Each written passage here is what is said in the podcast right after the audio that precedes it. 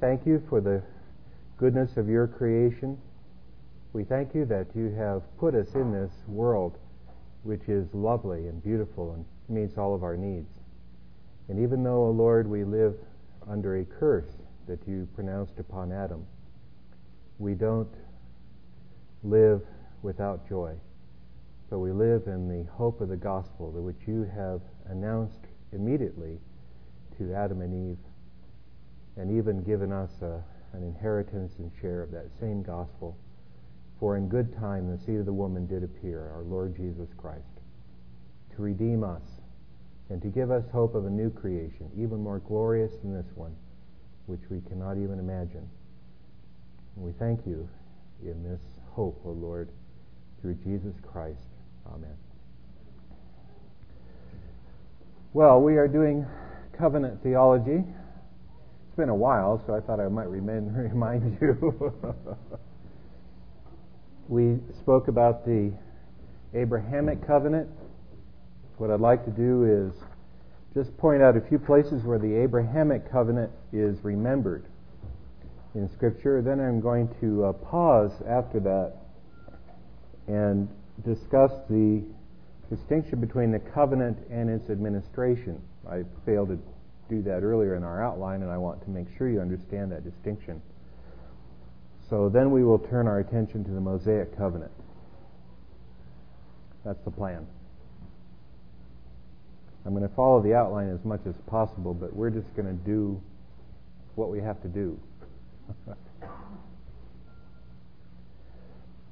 now, the Abrahamic covenant, as we, you recall, was inaugurated with Abraham in Genesis 17, excuse me, Genesis 15. Then in Genesis 17, the sign of that covenant was issued so that the people would carry the sign with them. In the question and answer, we talked about the appropriateness of the sign of circumcision, a number of elements focusing on the seed promise. It was appropriate to remind the people that the promise to Abraham was in a coming seed, so it looked forward in history. The sign of circumcision also represented being cut off if you were a covenant breaker. And of course, in uh, Genesis 17, there is that statement the one who does not accept circumcision will be cut off. There's a clear pun going on there. So it's a sign of judgment for covenant breaking. Now, as we proceed, I'm going to make sure you understand that the requirement of the covenant of grace, including the Abrahamic covenant, was faith, living faith. And you represented that living faith by accepting the covenantal sign and seal, circumcision.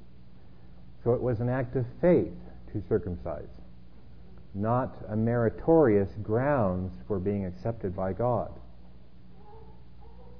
Circumcising itself had no value apart from faith. But as an act of faith, it testified to a living faith. And was a uh, public proclamation of accepting the terms of God's covenant, faith in His promised seed. And for the faithful believer, circumcision was not a sign of being cut off, but that someone else would be cut off from his people on our behalf. So that we can talk about Christ being circumcised. And that's exactly what Paul does in Colossians 2. Christ was circumcised on our behalf. He, Paul actually alludes to Christ being cut off as happening on the cross. So that he was cut off for his people, of course, going right back to Isaiah 53. He would be cut off from the land of the living for the sake of many. So that for Christ, circumcision represents his falling under the curse that was due to us. But then when we accept, I, I, say we, the people under the Abrahamic covenant, if we were the children of Abraham and received circumcision, it would be a sign of cleansing as well, cutting off the unclean member, that unclean part. So it had these uh, elements to it which are a little complex, but it represented, in a way, you know, as, as well as a, uh, a sign can, it represented the complexity of that covenant that God was making to Abraham. And it was itself part of the administration of the covenant. And I'll explain that momentarily. But the Abrahamic covenant marks a landmark in the revelation of God. It is remembered thereafter, even into the New Testament age. We are called seed of Abraham, heirs according to promise, we who believe, Jew and Gentile together. We are seed of Abraham. We should identify today as seed of Abraham. We have an inheritance that is cast in terms of the same inheritance that Abraham looked forward to, except we see it more clearly. But afterwards, the Abrahamic promise was remembered over and over and over. Just a few of the examples would be Exodus 2:24. God heard the groaning of the children of Israel in Egypt and he remembered his covenant with Abraham, with Isaac, and with Jacob. So God looked on the Israelites and was concerned about them. Exodus 2:24. God remembered their groaning. He heard their groaning and was concerned about them because he remembered his covenant with Abraham, with Isaac, and with Jacob. Now, just an observation on the fly here. It's interesting, isn't it? He doesn't just say he remembered his covenant with Abraham, but he remembered his covenant with Abraham, with Isaac, and with Jacob. The covenant, when it was made with Abraham, was, I will be your God and the God of your seed after you. So that covenant becomes theirs as well. They become identified with that covenant. So he remembered his covenant with Abraham, but also with Isaac and Jacob. There are not three covenants, there's only this one. Inaugurated with Abraham, but the others are included even when they haven't been born yet. They are in mind. Because God, in his covenantal administration, has all of his people in mind in the covenant of grace. Remember, this covenant of redemption, you see, is the eternal divinely uh, cast counsel of God, this covenant of redemption, where all of this comes together so that God expresses his covenant to Abraham, but with Isaac and Jacob in mind, and all of the seed of Abraham as well. So that it's identified as their covenant as well. So, in a sense, you could say, this is the covenant of Jim. This is the covenant of Steve. This is the covenant of Anne. You see, you could, you could almost say that because if you identify in this covenant, it is yours as well. And what it means is God is your God in the same sense as Isaac could say that and Jacob. Well, it's also remembered later under the law, which we'll turn to in a moment. In Leviticus 26, the curses that fall upon covenant breaking Israel have their fulfillment in expulsion from the land, this land of inheritance. In Leviticus 26, verse 41, well, beginning with verse 40, but if after they are expelled from the land and in exile, if the Israelites will confess their sins and the sins of their fathers, their treachery against me and their hostility toward me, which made me hostile toward them, so that I sent them down into the land of their enemies. Then, when their uncircumcised hearts are humbled and they pay for their sins, notice uncircumcised hearts. The spiritual nature of the Abrahamic covenant is very clear, and it has been all along. Now, verse 42. Then I will remember my covenant with Jacob, and my covenant with Isaac, and my covenant with Abraham and I will remember the land. And then it says he will bring them back from their exile, but only a remnant, course, in its fulfillment. But you see, he remembers his covenant with Abraham, Isaac, and Jacob. It is not put on the shelf at the time of the Israelite covenant, the covenant with Moses. The Abrahamic covenant continues to be a ground and foundation of God's dealing with his people then I will remember that. And, and you see, he says, I will remember this is a way of saying it is still in force. That promise I made is still in force, and I will act on the basis of that covenant promise that I made that I am your God and you will be my people. So that's what it means that God will remember. He hasn't, of course, forgotten. It just means that He will act on the basis of that promise and that arrangement. So it continues to be enforced throughout all the succeeding ages. In 2 Kings 13:22, another place. And again, I've just selected a few to show you the range of places where the Abrahamic covenant is remembered. In 2 Kings 13:22, Hazael, king of Aram, oppressed Israel throughout the reign of Jehoahaz. But the Lord was gracious to them and had compassion and showed concern for them because of his covenant with Abraham, Isaac, and Jacob. To this day, he had been unwilling to destroy them or banish them from his presence. Notice how that, that undergirding of the Abrahamic covenant and the Isaac covenant and the Jacob covenant is still in, in force even when they are oppressed. God has not abandoned Israel. Now, you know, when we get there, you and you know this already, Israel is the church, you see. It is his people. What is the definition of the church except those who've been summoned to be the people of God? And that's the, the issue of the Abrahamic promise. I will be your God, and you will be my people, and I will dwell in your midst. And so that covenantal underpinning is present in 2 Kings, despite their being chastised by enemies. The people of God were still the people of God. Now, that was true even into the New Testament era.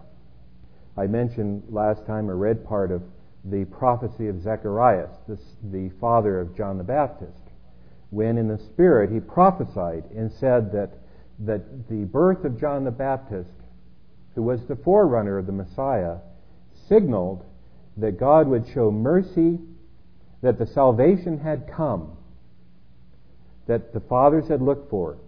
Now quoting Luke 1:72, to show mercy to our fathers and to remember his holy covenant, the oath he swore to our father Abraham, to rescue us from the hand of our enemies and to enable us to serve him without fear in holiness and righteousness before him all of our days.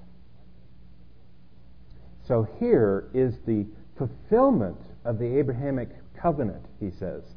Now will the salvation that that Abrahamic covenant looks forward to arrive. Now God has remembered his holy covenant. The oath, notice covenant and oath going together. So that when you see oath in the scriptures, you should think of covenant. Because the oath confirms the covenant and makes it this solemn bond. And now the great fulfillment of that is being inaugurated in the New Testament era. And this is when we get to the New Covenant, of course. There's a direct line being drawn between the Abrahamic covenant and the New Covenant throughout the Scripture. But you see, it's also enforced even in the book of Acts. The Jews were still regarded as the heirs of that covenant. Now there's a transition going on. But listen to what Peter says in his sermon in Acts 3:24 and 25. And likewise, all the prophets who have spoken from Samuel and his successors onward also announced these days. Notice in that one verse, this is Acts 3:24. All the prophets are announcing these days of the new covenant era. It is you who are the sons of the prophets and of the covenant. Let's condense that phrase. He says, You are sons of two things sons of the prophets and sons of the covenant.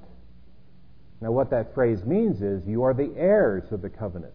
You are the heirs of the Abrahamic covenant, because he goes on to explain which covenant. You are the sons of the prophets and of the covenant which God made with your fathers, saying to Abraham, And in you and in your seed all the families of the earth shall be blessed. You are sons of the Abrahamic covenant, he says. You are heirs of this. Now, at this stage, it's, it's worthwhile to pause and just point out that all the heirs were not heirs in its spiritual sense, were they? And this, of course, is the great theme of Jacob and Esau, picked up in Romans 9, where he makes that point very explicitly. That the Abrahamic covenant issue was faith. And the one who does not have faith is an heir of the temporal promise and an heir of the promise who rejects it. An heir of the spiritual promise. In other words, the great spiritual promise of the Abrahamic covenant belongs to all the Israelites. They are sons of the prophets and sons of the covenant. And yet they can reject that in unbelief, as did Esau. And in so doing, cut himself off from those promises in unbelief. So faith is a great requirement of the Abrahamic covenant. But still, Esau was an heir on the other level, you see. He was an heir. How do we know that? He was circumcised. His was the circumcision. And his was God. And yet he rejected God by rejecting that inheritance that was his. And so you see, the church of that age, under Abraham and succeeding generations, was a mixed church. And this is where the doctrine of the church really has to be founded. The church consists of all those who profess faith and their children who receive baptism. But that includes people like Esau, who are members of the church, but who fall under the judgment of God in unbelief, and in so doing must be expelled, fall under church discipline in the end. Now, I'm talking about someone who doesn't repent. It doesn't mean that there won't be people who fall under excommunication that won't repent and come back. I'm not saying that. But you need to understand that the church exists as a visible church and an invisible church. Now, I'm, I'm not saying anything new here, brothers and sisters. This is just another way of talking covenantally about the visible church and the invisible church. But you see, it is a covenantal issue. So when we talk about the covenant community, we mean all those who are heirs of the promise. And that includes people who are baptized and grow up in the church and yet may reject their inheritance. But you can't deny that it really was their inheritance. It belonged to them by right, and yet they did not claim it. They rejected it in unbelief. Yet, in a sense, it was theirs to reject. And this, of course, is how you understand the great apostasy passages in Hebrews 6 and Hebrews 10. So you can say there are three kinds of people in the world there are the elect, who are members of the visible church and the invisible church. They are elect from eternity. They are granted faith and repentance by God and that and they grow up in that inheritance and demonstrate the fruit of the spirit and enter into the joy of their father at the end of their days and into the eternal kingdom. Then there are the non-elect who are also in the church who are baptized members of the visible church some of whom make profession of faith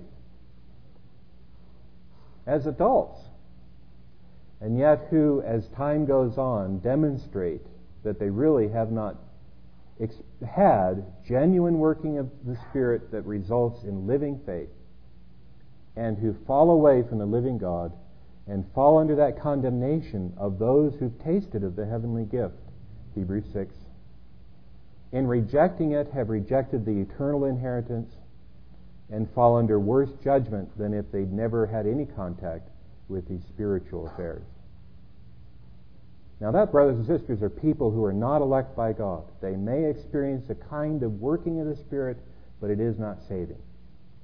They are in contact with the spiritual things in the church, with the Word of God, with the sacraments, with the covenant community. And none of us can know who those people are. Your elders don't have insight from God into who exactly that is.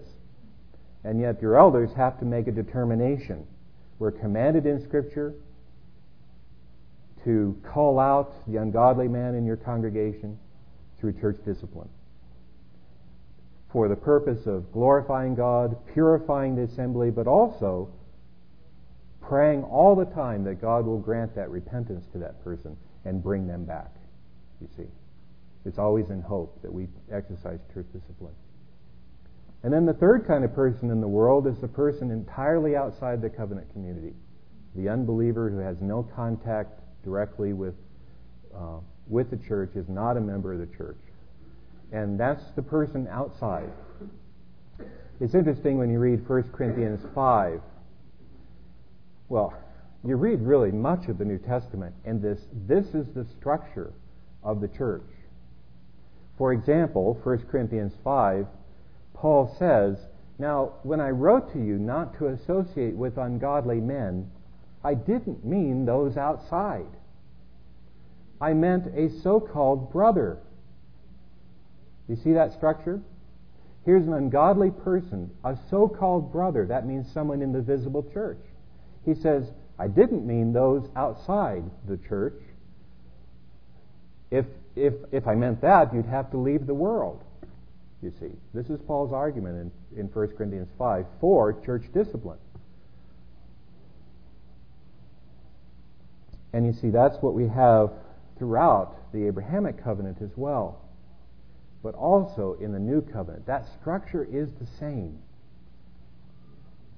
And this is what we're going to see with the continuity of the covenants. There is a continuity because God is laying the foundation of the new covenant in the prior covenants. And this is what our, our Baptist friends in particular don't see. They think of the Old Testament as an experiment that failed and God just pretty much threw that away. Now, they don't go that, to that extreme. I'm perhaps over characterizing. But in effect, that, that is what they're doing. But instead, you must see the Old Testament because of the connections. The Old Testament is laying the foundation for understanding the New Testament. And when you see that, then you can see the continuity and how to draw out the continuity between the prior revelation and the fullness of the new revelation of the new covenant. well, I threw sort of a lot of things in there ad hoc a little bit, but these are important elements of covenant that, uh, again, I'm, you just start talking about covenant, you start connecting with just about everything in theology. And it's a little hard to uh, not make those connections. But they're vital connections. It's a way, you know, as you've already discovered, covenant theology is a way of understanding the whole of Scripture. So, do you have any questions before we uh, get into covenant administration? This really relates to what I just said, but I want to pause.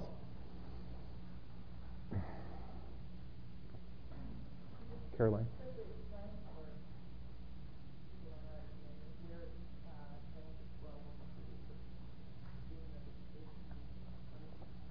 Where Genesis 12, 1 and 3.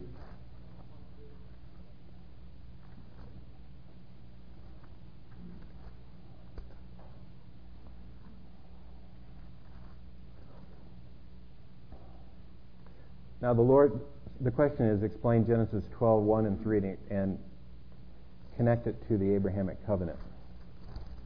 Now, the Lord said to Abram, Go forth from your country and from your relatives and from your father's house to the land which I will show you, and I will make you a great nation, and I will bless you, and make your name great, and so you shall be a blessing. And I will bless those who bless you, and the one who curses you I will curse. And he knew all the families of the earth will be blessed. This is a pre preaching of the gospel, as we saw in Galatians 3, verse 8. This is the en- entrance of the gospel in a fuller form than we found in Genesis 3:15. And it's a good occasion to comment on the unity of the gospel message in the Old Testament. It's always promissory and looking forward to a fulfillment. And as God adds to that fulfillment, it's the seed of the woman who will crush Satan's head. As, as now is added, God will do this for a collection, a people. And that people will specifically follow in the footsteps of Abraham. So that Abraham's name will be great. He will be a blessing. He will just be an agency for God to bless all the families of the earth. So it begins with Abraham's physical descendants.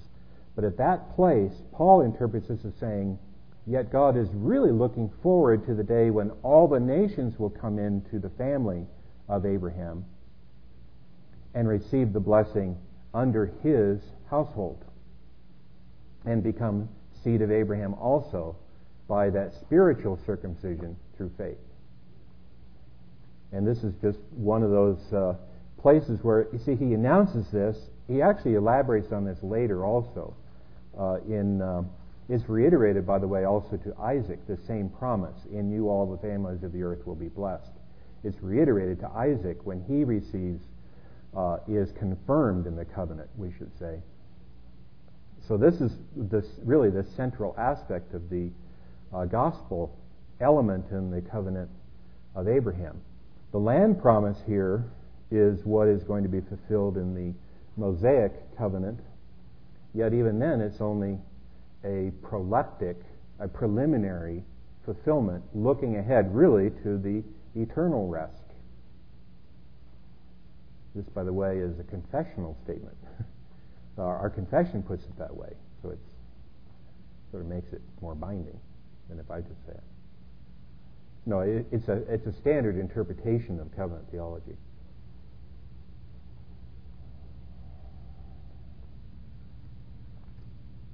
Yes, sir.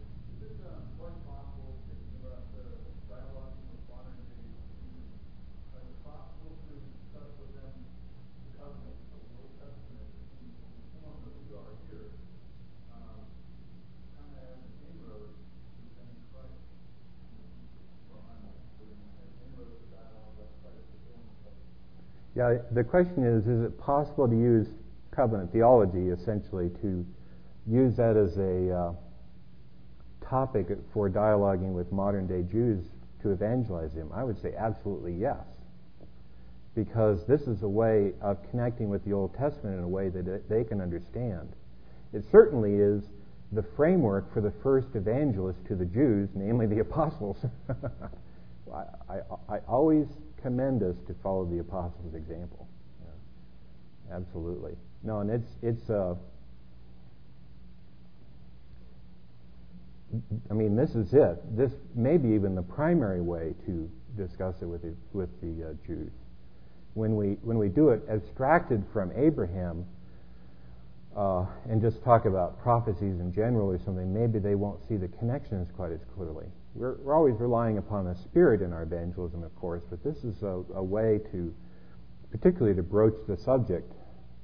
Because I think, I, I think if you talk to a modern day Jew and their conceptions of Christianity, they think of it as an entirely Gentile thing that we created, that you know somehow the German Lutherans created or something. They, they really are, don't know much about Christianity firsthand. Um, and this might be a good way to approach it.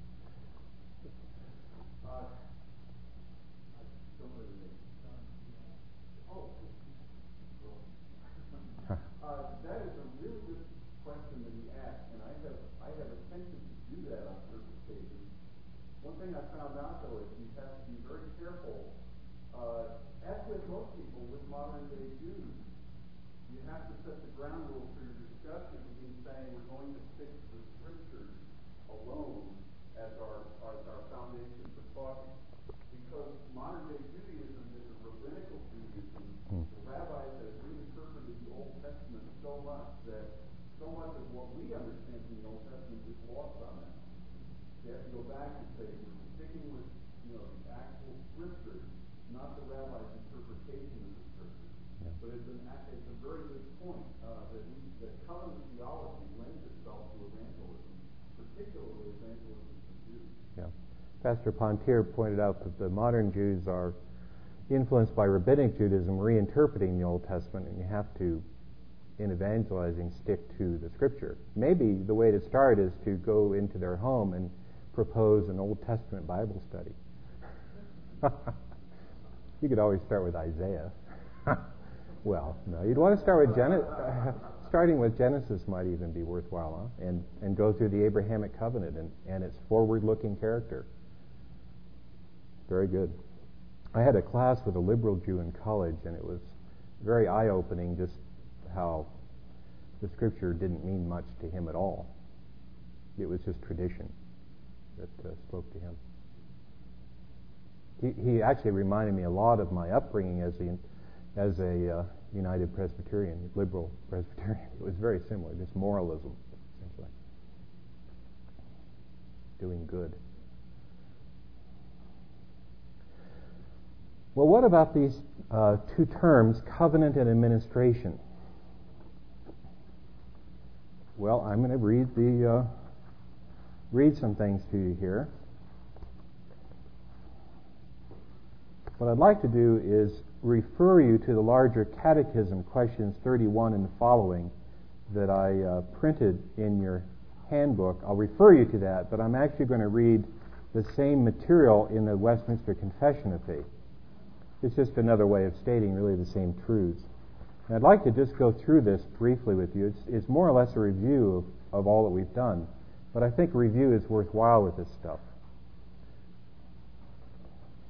Primarily because what we're doing here this whole week really is just showing you the big picture in sketch form, and then, then you can start filling in details and start seeing it really operating in Scripture more clearly. And this is something that, that for some of us takes quite some time to really sink in. Uh, it certainly has with me, and I uh, was speaking with one of the pastors who really learned covenant theology in his own. He's not here, by the way. But, but he said it took a couple of years to really grasp all the significance of it. And because of that, I'd like to read this to you, just making uh, comments along the way, reading all of chapter 7 of the Westminster Confession of Faith. The distance between God and the creature is so great that although reasonable creatures do owe obedience unto him as their creator, yet they could never have any fruition of him as their, as their blessedness and reward, but by some voluntary condescension on God's part, which he hath been pleased to express by way of covenant. Three things I'd like, well, two things I'd like to point out. One, we owe obedience to God as our creator and He has put the law in our heart by which we know what He wants. How do we obey Him? Well, He, he has put His law in our heart. This is what the larger catechism adds to this. Yeah, in the back of your hymnals. Page 676 in the blue hymnal. So we owe obedience to God as our covenant God, you see, as our creator. This is owing obedience, you see, stipulations of a covenant, and it's the covenant of creation, the covenant of works. But also, it's something I said before, and I just want to point out it's right here because this is an essential, wonderful aspect of covenant theology. Notice what they say our reward is. Yet they could never have any fruition of Him as their blessedness and reward. God is our blessedness and our reward. You see, when I say the, the, the real benefit and the payoff of the covenant is, I will be your God and you will be my people, this mutual possession of God, it means having God and Him being our entire blessedness and our reward. And of course, that promise to Abraham, I will be your shield and your very great reward. And they're expressing this wonderful truth. So in the end, you see, when you talk about covenant theology, you should think of this payoff all the time because this is what it, it yields. It yields this wonderful awareness of what God is giving us in covenant.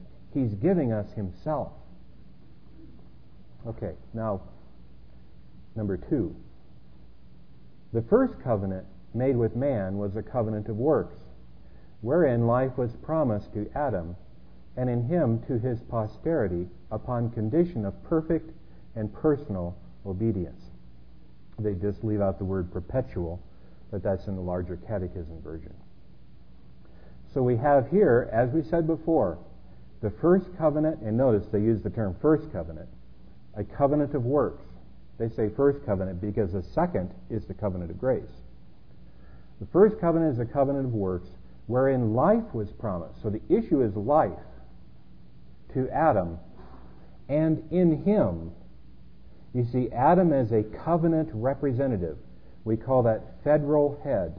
And the term federal in theology just is a Latin term for covenantal. So when I say a federal head, I just mean covenant head. It's just using a Latin derivative for the word covenant. The Latin word for covenant is foedus, F-O-E-D-U-S, foedus. And that's where we get the word federal. You know, our federal government, government is our covenant government. We have covenanted as states to have a federal government. But you see, Adam is a federal head. In him comes this blessing of life in him, so that if he would have succeeded in the test of the covenant of works, in him would have come life. We saw this in Romans 5. But in him, it was conditioned on perfect and personal obedience. And that is the heart of the covenant of works personal obedience. He must do it himself. That's the great issue of the covenant of works. Not that there are works required. All covenants have stipulations. Something is required. We'll talk about the stipulation of the covenant of grace. It's faith, which is not a work. But here is personal obedience. Number three, man by his fall, having made himself incapable of life by that covenant, namely the covenant of works, the Lord was pleased to make a second, commonly called the covenant of grace, wherein he freely offereth unto sinners life and salvation by Jesus Christ, requiring of them faith in him that they may be saved, and promising to give unto all those that are ordained unto eternal life his Holy Spirit to make them willing and able to believe. This is just really good. I love good theology because good theology brings together critical truths and puts together in this short place that once you unpack, you start seeing the organic unity of Scripture and how all of Scripture uh, on these topics falls together so well. Man, by his fall, having made himself incapable of life, and, and he, they use the word man here on purpose. It means Adam and all those who are in Adam, which means all who have been born from Adam. Anybody here been born from an extraterrestrial? I didn't think you'd admit it. You knew you were. But it, well, they never do, you know. you just can't get them to speak the truth, you know. Different law in uh, Mars. All the all the children of Adam, you see, are are under the curse of that covenant, so that that covenant no longer can be the means of us attaining life ever. Anybody, absolutely. This is a, this is a universal statement. So the Lord was pleased to make a second, commonly called the covenant of grace, a second covenant. And that second covenant began, as we saw, in Genesis 3.15. But notice that that Genesis 3.15 covenant of grace and all the succeeding forms, he offers unto sinners life and salvation by Jesus Christ. That covenant of grace, even before Christ came, was looking to Christ. This is what they're saying. Requiring of them faith in Him. There's the stipulation of the covenant of grace. Living faith. But that faith comes uh, promising to those who are ordained unto eternal life. There's election. That faith comes uh, through the Holy Spirit, so that the Holy Spirit makes them willing and able to believe. So even the requirement and the stipulation of faith is a gift. And this is just so wonderfully expressed over and over and has to be as the gospel. So anyway, that's that's a uh, uh, an important point. point, and so this is explaining when we talk about circumcision being required, circumcision as an expression of faith. Okay, number four. This covenant of grace is frequently set forth in Scripture by the name of a testament. Some of us have a little qualms about that because it's probably twice set forth by name of the testament. Uh, and it's hard to see that as frequent. Maybe if you say frequent means more than one. or if you see some of the Old Testament Mosaic uh, elements as testamentary. That's, that's possible, and that may be what the divines have in mind. If that's the case, then, then I would agree with them. But in the New Testament, there's just really two places you can point to. But the point is that they're, they're associating the covenant of grace with this testament, you see. And the character of a testament is an inheritance given freely. And that's true of the covenant of grace, you see. It has that aspect in reference to the death of Jesus Christ, the testator. This is Hebrews 9. He died, we receive the benefit. And to the everlasting inheritance with all things belonging to it therein bequeathed. Now, number five. This covenant was differently administered in the time of the law and in the time of the gospel. So, this is where we make that distinction between the covenant and its administration.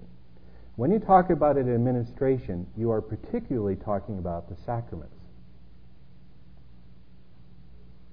and other elements which by which the covenant is given and maintained to the people who are parties to the covenant.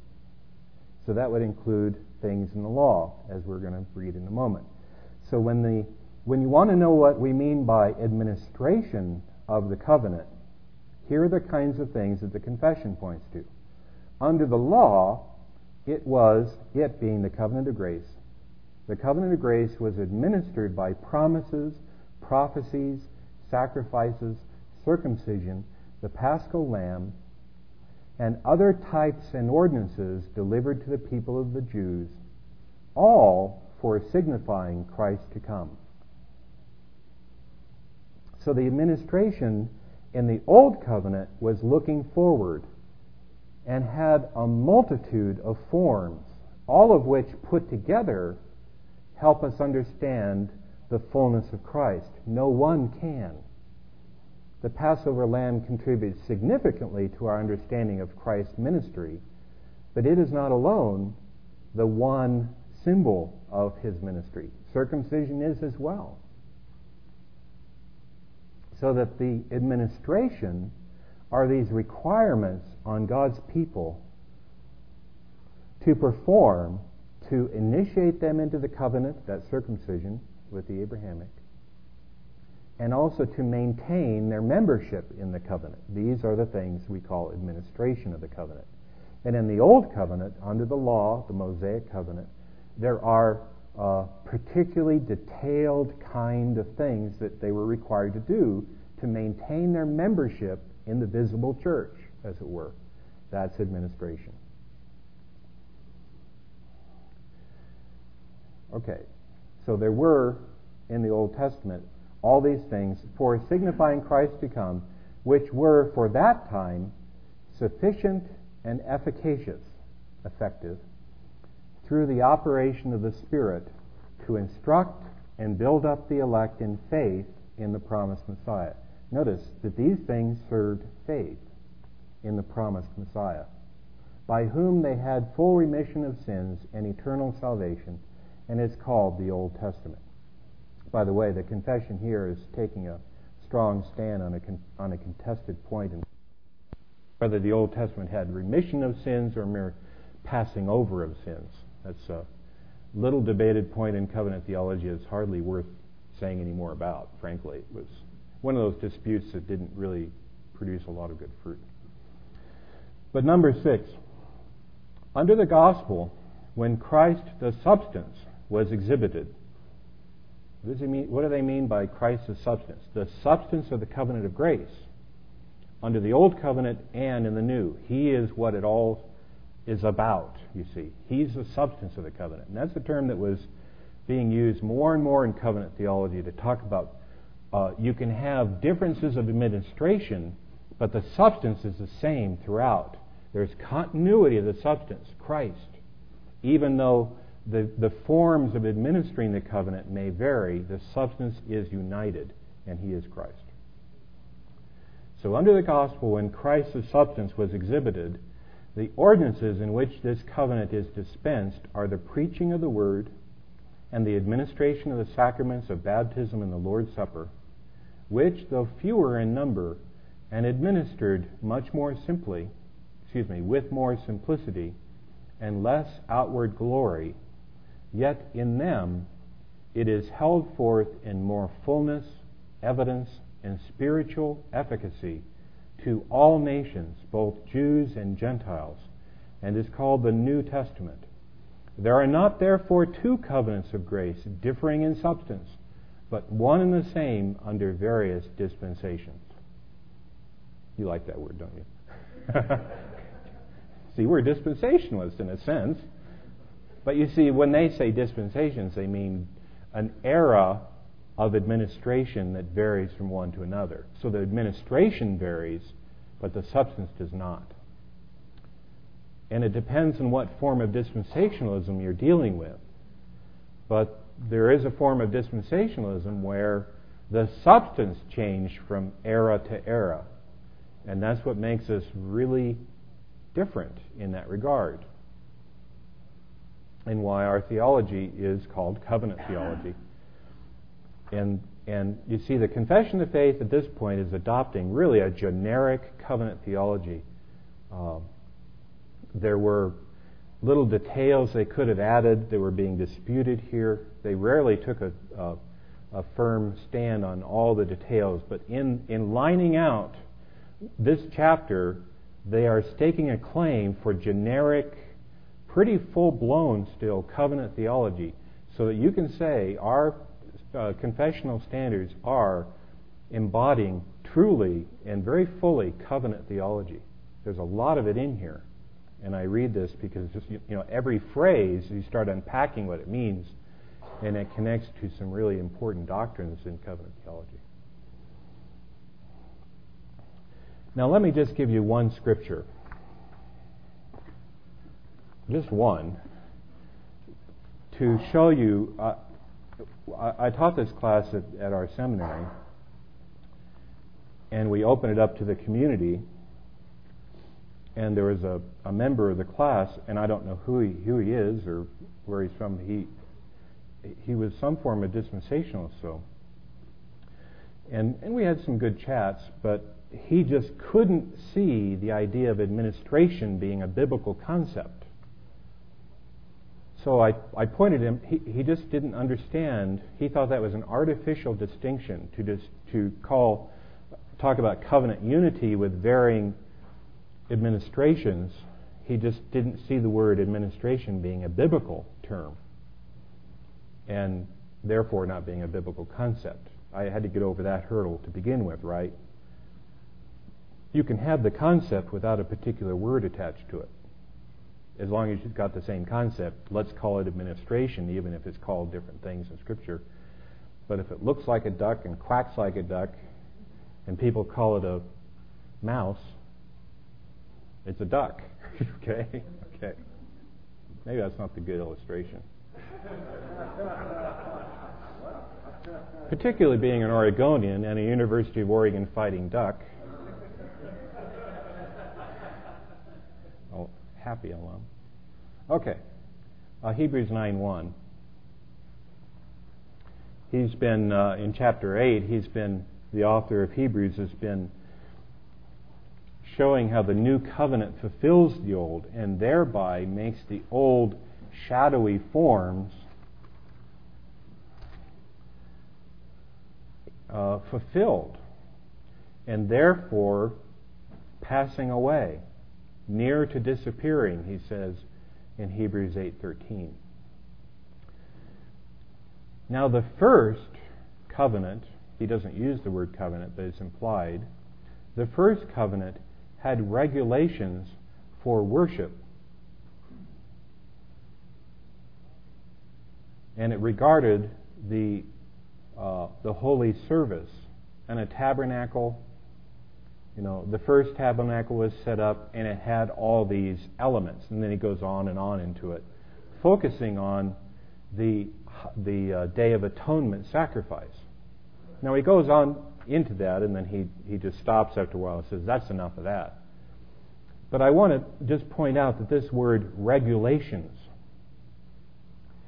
he, he attaches the regulations of priestly worship of Aaron with the tabernacle, the breastplate with the stones on it, all those requirements that God had set up for the Day of Atonement sacrifice.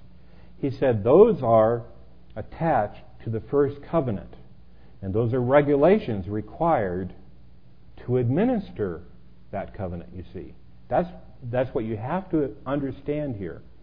Those regulations are established around this first covenant to administer it, to regulate it, to set up institutions, external institutions. Think of it that way. If you're going to have a church, you've got to have a building. If you have a building, you've got to have regulations. And you're administering the worship of the, of the church. And you establish regulations and administration. How often are you going to have the sacraments? Who's going to do the preaching of the word? These are administrations of your covenant community. And that's the kind of thing we're talking about with administration. It's the regulations surrounding the uh, promotion of your religion, as it were. And you can talk about these as the substance of the covenant and then its varying administration over the ages. So that's what we mean by that. And you see, this is a way we understand the continuity of the covenant of grace. The substance is the same. In the Old Covenant, they were looking for Christ, and God was showing them Christ in picture forms, types and regulations. Well, the confession uses those words.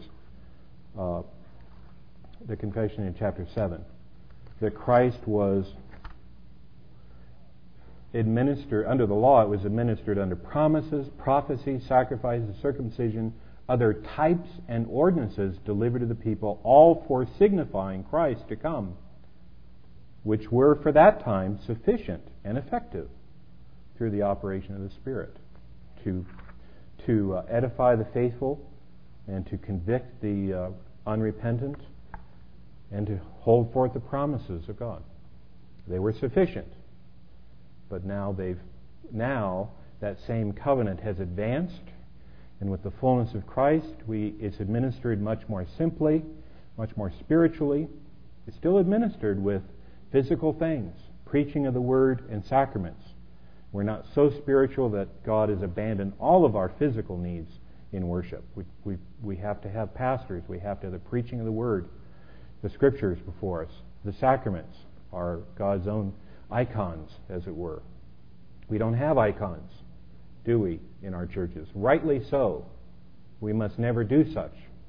But God has, has given us a portrait hasn't he? A kind of icon, as it were, in the Lord's Supper. There is a physical portrayal of the body and blood of Christ, but not in picture form. And that's the only kind of icon we can have. So, this is how the covenant of grace is now administered, you see. So, the administration changes, but the substance stays the same. And this is the great beauty of covenant theology is understanding how the continuity is made in Scripture, and yet also how the differences are there. And so our dispensational brothers, and I'm not trying to pick on them, it's just that you all, many of you have had contact with them or been dispensationalists, they accent the differences. They make the differences so strong that it, that it undermines the essential unity of the covenant So we, we try to hold both in balance, understand the scriptural balance on this.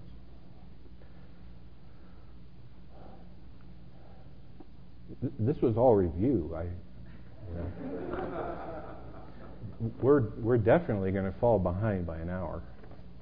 We could just skip the Mosaic covenant. You don't want to hear about Moses. All right, we'll do Moses in the next hour. All right. Okay, we'll take a break. 15